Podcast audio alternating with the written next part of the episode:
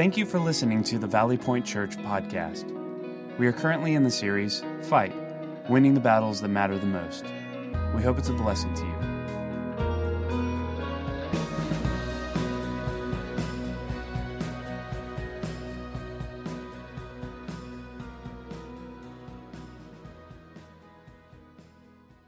I love the story of Rocky, and I love the story of Samson as found in the Bible. And I love these stories because I feel I can relate to them. Not from a physical strength standpoint, but from wanting physical strength. I've shared this with you before, but one of my greatest dreams growing up, one of the greatest desires I had as a young kid, is I wanted to be an offensive lineman in football because these are the strength guys.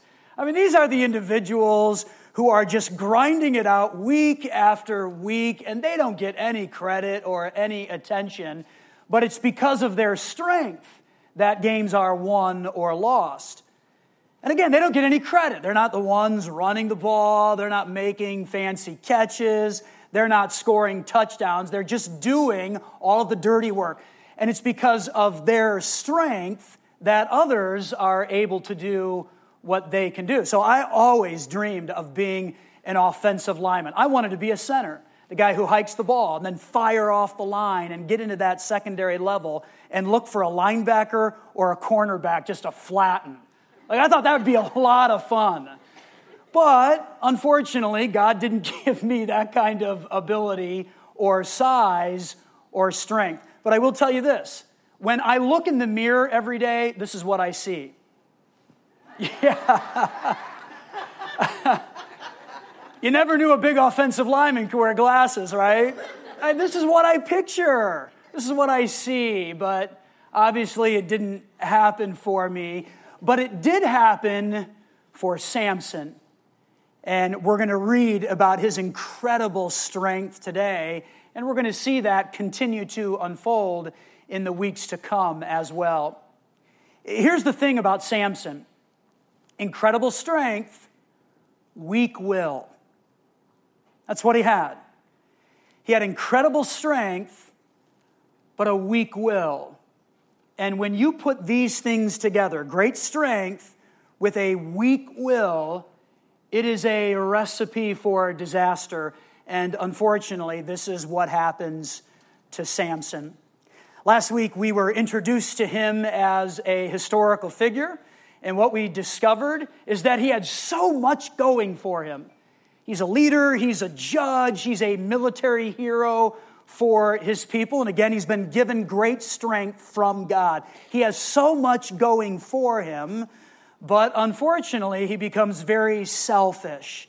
He kind of takes his eyes off of God and the commitments that he had made to God and before God, and he becomes very selfish. And what we learned is that when selfishness invaded his life, when it took a front row seat, Samson is unable to avoid the temptations that follow. When selfishness moved in, he found himself in a lot of trouble. Here's our big idea for today, and that is watch for temptation. All right, watch for it. And this is for all of us. Watch for temptation. And here's why because it's waiting for you. And we don't often consider this, but we have to be diligent in watching for temptation all of the time, every day, every moment, because temptation is waiting for us. What I want to think through today is winning the battle of temptation. And there are some fights that we must engage in, there are some battles that we must win. And I believe temptation is one of these battles. It's worthy of our time. It's worthy of us putting on the gloves and going a few rounds so that we can win this all important battle. Last week we talked about winning the battle of selfishness. And when we investigated the life of Samson, we discovered that he was pretty selfish. And if we're honest with ourselves, that's all of us as well. And so that's another battle that it's worth fighting. We got to go a few rounds with selfishness. Well, as we continue through his life story, We're going to discover today that this battle of temptation, it is worthy of our attention and it's worthy of our time. So when you dig into the life of Samson, it seems like he had a mantra when it came to temptation. And again, we'll look into some of these different things that invaded his life today. But it seems like he had this mantra when it came to temptation that sounds like this I want it, I deserve it, and I can handle it. And that's just what he said over and over again when these temptations invaded his life.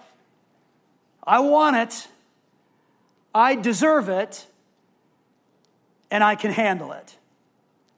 I want you to remember those thoughts. I want you to remember Samson's mantra when it comes to temptation, because we're going to come back in a little bit and build our takeaways around those statements. I want it, I deserve it, and I can handle it. Again, this is what Samson says with every temptation that comes his way, and it gets him into a lot of trouble.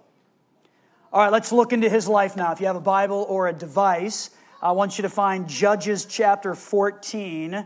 We're going to hang out in this chapter today. Judges is an Old Testament book that shares a bit of the history of Israel and some of their heroes. One of those heroes, one of those judges, one of those military heroes, these individuals that God raised up to lead his people, was named Samson. And so here's what we discover about him Judges chapter 1, uh, chapter 14, verse 1. One day, when Samson was in Timnah, one of the Philistine women caught his eye. When he returned home, he told his father and mother, A young Philistine woman in Timnah caught my eye. I want to marry her. Go get her for me. This is very interesting language here, and the Hebrew idiom used here indicates that something was appealing to him. Actually, when you research this, most scholars agree there was something that was tempting him. And what was appealing to him, what was tempting him, was a particular girl. He saw her, she was attractive, he desired her, and so he made a pronouncement to his parents I want you to go and get her. Because she's appealing, she's attractive, and, and I want her. I desire her, and I want to marry her. Verse 3 his father and mother objected. Isn't there even one woman in our tribe or among all the Israelites you could marry? They asked. Why must you go to the pagan Philistines to find a wife? Now, we have to remember whenever you're reading through Scripture and the Old Testament in particular, and the ancient history of Israel, when you come across the Philistines, you just have to remind yourself these are the enemies of God's people. They hate God and they hate everything that God represents. And so Samson desires a Philistine woman, and his parents knew that this is a bad idea. This is not going to work. They hate our God. This is not going to end well. But Samson said, That's what I want. And it says here that he told his father, Get her for me because she looks good to me. Go and get her for me. She looks really good to me. I desire her. I'm tempted by her. Now, this all seems kind of strange to us. But keep this in mind this is a different time and a different culture. And we have to be very careful not to superimpose our culture into an ancient culture, especially when you find something like this in ancient literature.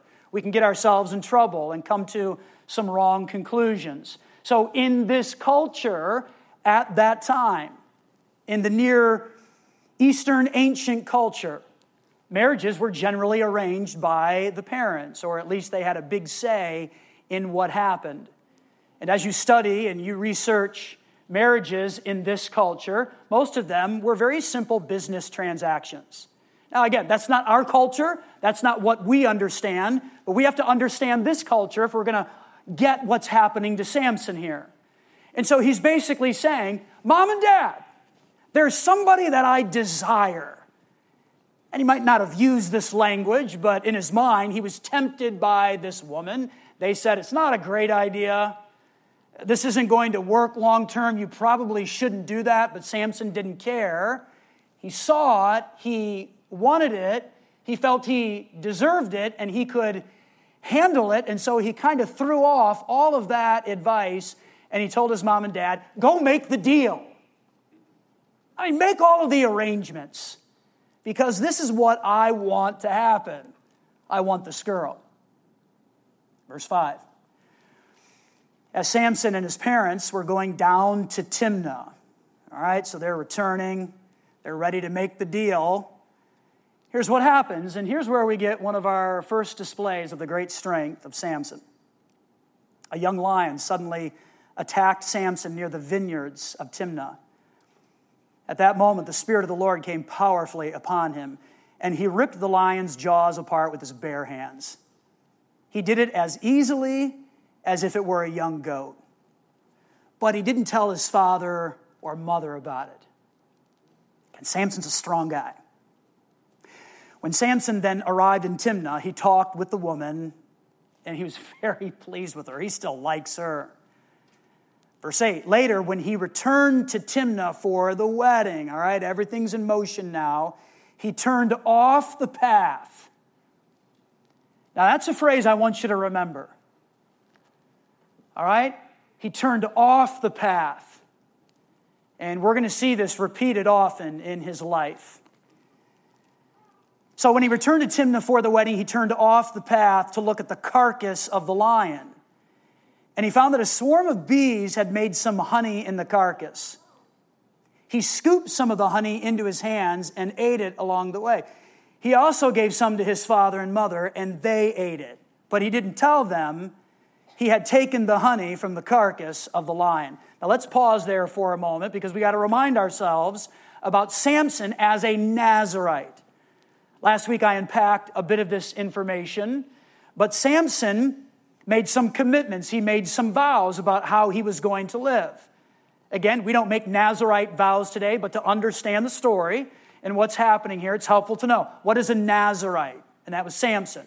So he made some vows. And here's some of the vows that a Nazarite had to make no alcohol, don't touch dead things, and don't cut your hair. Right? Very simple. And the people who followed this, who made these kinds of commitments, were called Nazarites, and that's Samson. So, no alcohol, don't touch dead things, and don't cut your hair. Makes sense, right? Well, what do we find Samson doing here? He's touching a dead thing.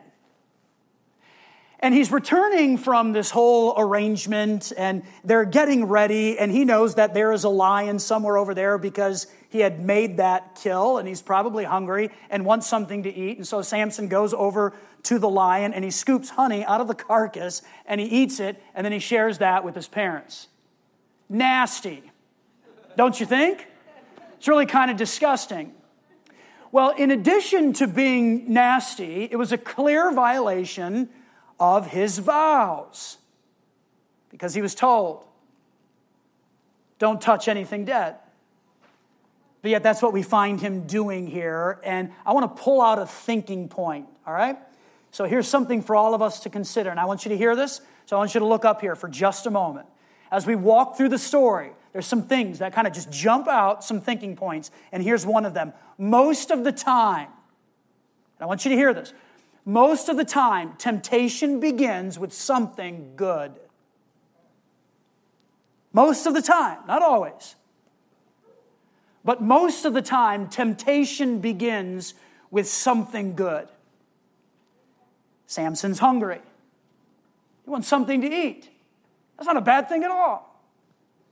But yet, he did the very thing that God told him not to do. Temptation begins to win it wins. Well, let's continue. Verse 10 says, As his father was making final arrangements for the marriage, so the deal is coming together. Here's what Samson did he threw a party at Timnah, as was the custom for elite young men. And when the bride's parents saw him, they selected 30 young men from the town to be his companions. So, what we observe here is that Samson is fully moving forward with what he wants. He wants this girl. He's throwing off all of the wisdom that's being given to him, his parents, and probably others who are saying, I don't think this is a great idea. He kind of just ignores all of that and he charges forward in his desire to marry this girl. Along the way, he begins breaking vows. But that's where it stops, right? Like one would think it's not that big of a deal. He just broke one vow. Certainly he can overcome this. But that's not what we find here. We discover that he falls again to temptation and he begins breaking more vows. And here's where we get another thinking point that we can pull out of the story. And here it is the thing with temptation is if we don't turn, temptation is progressive in nature and it becomes very difficult to stop. Very difficult. And for any of you who have been overwhelmed with temptation, you understand this, you get this. If you don't turn away at some point, there is a progressiveness to temptation that just invades and devours us, and it becomes very difficult, not impossible, but very difficult to stop. And that's what we discover here. So let's think about this for a moment. Samson is preparing a bit of a party for other elite men in preparation for his wedding. This word party in Hebrew is interesting. It's the word mishta, and it means feast, banquet, or drink. So here's Samson. He's preparing for his wedding. He wants this girl, and his parents make the deal. And so there's these 30 elite, good looking men probably coming together, and they are having a mishta. They're feasting and they're banqueting and they're drinking. This is like a big bachelor party, isn't it? I mean, it's okay to laugh. That's probably what's happening here. Now, I'm not 100% sure, but as you exegete the passage, as you walk through it and pull things from the story, I think it becomes pretty clear that Samson breaks another vow. As a matter of fact, one scholar says it this way it is unlikely that he abstained from strong drink. Again, I'm not 100% sure, but the language suggests as you walk through the story, what comes out of it is that they are having a great bachelor party and things are probably getting a little bit out of control. Remember the vows? We've already seen him break one of them. Don't touch anything dead. And he's just scooping killer tacos out of the carcass of the lion. He's just going for it. He doesn't care. He's hungry. And he loses that battle with temptation. And then we find him a little further down the road, Mishta. Big party, and probably breaking another vow where he was told no alcohol. As a Nazarite, that is something that you cannot have and that you cannot do. Samson just seems to not care while communicating, I want it, I deserve it, and I can handle it. And whether that's with food or the girl or the mishta, whatever that is, he just continually is saying, I want that, I deserve it, and no matter what happens, I can handle this. We're going to pause the story of Samson today, right there. We're going to come back next week and continue walking through his life events. But I'm going to pause it right there because I want to share some takeaways with all of us. Here's the interesting thing about a story like this it can be easy for us to just look at Samson and say, you know, he really had some problems. He didn't have his head screwed on straight. He ignored the truth that was all around him. He just kind of ignored all of that, which was not good for him. And just to point at Samson and pick at him. But here's the deal we have to throw ourselves into the story. We have to throw ourselves into the narrative of what's taking place here. And what about me? How would I behave? How would I respond in a situation like this? So I want to build some takeaways around these statements, this mantra of Samson that I want it, I deserve it, and I can handle it. But I want to begin with a question. And here's the question for all of us What's your temptation? What's yours? Again, really easy to think about all the temptations of other people and what we see, but what is the thing that easily trips you? That thing that's just there and keeps grabbing you and biting you and won't leave. I think we all struggle with something. I created a bit of a list, and I'll just read this list to you. Maybe you find your temptation here, maybe not, I'm not sure. But just think about that thing that trips you. Here's a list gossip, food, laziness, sex, pornography, worry, overuse of alcohol, maybe something else addictive, overuse of electronics, social media cheating, elevating yourself at the expense of others.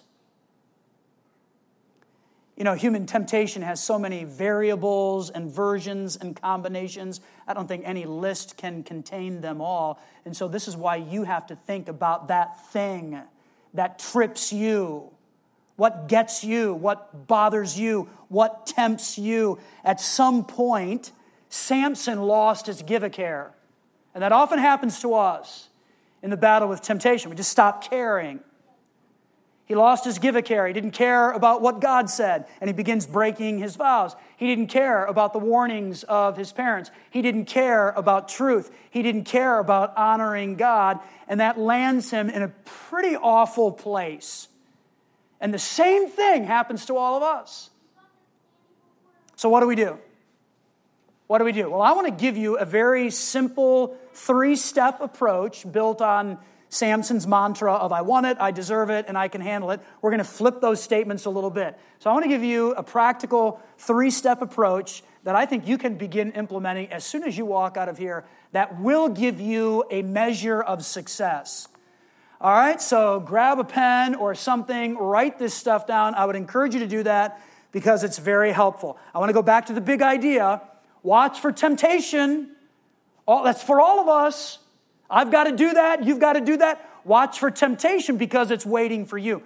How? All right, let's look at these statements. Number one, turn I want it into I want God and initiate prayer. Turn I want it, I want that thing into I want God instead. And the best way to do that is to initiate prayer and beg for God's help in that moment to help us overcome. One of the things that happens with temptation is we get overwhelmed in the moment. That just happens to us. And it's normally in those moments where God seems very far and very distant, and we can keep him there. And we can even push him further into the shadows if we're not careful. So, in the moment, instead of saying, I want it, we have to communicate, I want God. And I believe the greatest way to do that is to begin talking to him so that God doesn't seem so distant and so far. It becomes real to us, and he's there to help and assist. Theologian Dietrich Bonhoeffer says it this way In our members, there is a slumbering inclination toward desire which is both sudden and fierce. With irresistible power, desire seizes mastery of the flesh. All at once, a secret, smoldering fire is kindled. The flesh burns and is in flames. It makes no difference whether it is a sexual desire or ambition or vanity or desire for revenge, our love of fame and power or greed for money. At this moment, God is quite unreal to us. And when God becomes unreal to us, no matter how long we've known Him, or how long we've walked with Him, or how deep we feel our relationship may be, if God begins to feel unreal to us, we will fall to every temptation that comes our way. It's just going to happen. And so we've got to turn I want it into I want God and initiate prayer, cry out to God for his help in that moment. Secondly, turn I deserve it into I don't deserve it and initiate self denial. I don't think it's very popular right now to talk about self denial. But yet, every once in a while, it's okay to say no to self, to deny self. If it hurts me in my relationship with God, if it's a clear violation of truth in Scripture, those are instances where I have to deny self. And I have to say no. And I've got to turn I deserve it into I don't deserve this and deny self. That's okay to do. And give yourself permission every once in a while to deny self. Thirdly, turn I can handle it into I can't handle it without God and initiate Scripture. Turn I can handle this into I can handle this without God and initiate Scripture. Perhaps your life verse. This is why we take time every year to say, you pick a verse or two. And why I challenge you to memorize that so it's on your mind, so that in moments of temptation, when the battle is strong, you have some scripture to throw at whatever is bothering you and whatever trips you. When Jesus was tempted, and yes, Jesus was tempted when he was here on earth, it happened to him he voraciously used Scripture to combat non truth with truth. And if Jesus needed to do that, who never sinned and overcame every temptation that he encountered, if that's something that Jesus did, if he used Scripture then certainly this is something that we should be doing as well. And so I would encourage you find a target, find a verse. Maybe it's your life verse, maybe it's something else, but find scripture and soak your mind in that and use it in the heat of the battle to overcome whatever that temptation may be. Several years ago, I had a friend come to me and challenge me with this and say, Look, Eric, you got to have some verses and you got to find something that when you are tempted and when the heat is on in that moment, you can just say this over and over and over again to walk yourself out of that temptation. And so I began to search. And I actually found something in Romans chapter 6. I'll share this with you because I think it's so beautiful. Romans chapter 6. And I memorized this because it's helpful to me and helps me overcome the heat of the battle and the temptation. It diverts my mind unto things that are honorable and pure and what God wants for me. So, Hebrews chapter 6, the gist of it is this What should we say then? Should we continue in sin that grace may abound? And the idea there is should we just go on sinning so that I can experience the grace of God? Because that's a good thing, and we all love that, we all enjoy when we experience God's forgiveness. So, should I just keep on sinning so that I can almost abuse the grace of God? What should we say then? Should we go on sinning so that grace can abound? God forbid. That's what it says. How can we who are dead to sin live any longer there in it? So I remind myself in the heat of the moment with the temptation, I am dead to that sin. I don't have to give in. I don't have to say yes. And guess what? I can't handle this, but I can handle it with God. So I'm not going to keep on sinning so that grace can abound. I'm dead to this. I don't have to live in it anymore. And I'll play that over and over and over again in my mind until I'm able to walk free of the temptation. And I would encourage you to do the same because we can't handle it. We can't handle it without God. And so let's initiate Scripture. You know, some battles are worth fighting for. Some battles are. Sometimes we got we to put on the gloves, both gloves. And, and we have to have some rounds. We got to fight. And I think the battle of temptation is a worthy battle and something that we must win. Absolutely, we must win this. And so, my encouragement for all of us is let's initiate prayer. Let's initiate self denial.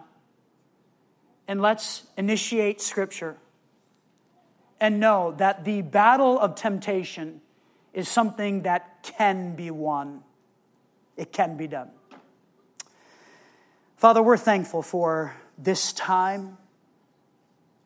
We're thankful for a look into the life of Samson again, and we're spending some time walking through this judge. He had so much going for him. He was a leader, he was a hero to his people. But yet, what we discover is that continually he turned off the path. He turned away. Instead of honoring you and living for you, pleasing you, even confessing and getting back on the right path after he messed up, he continually chased the things that he shouldn't have been chasing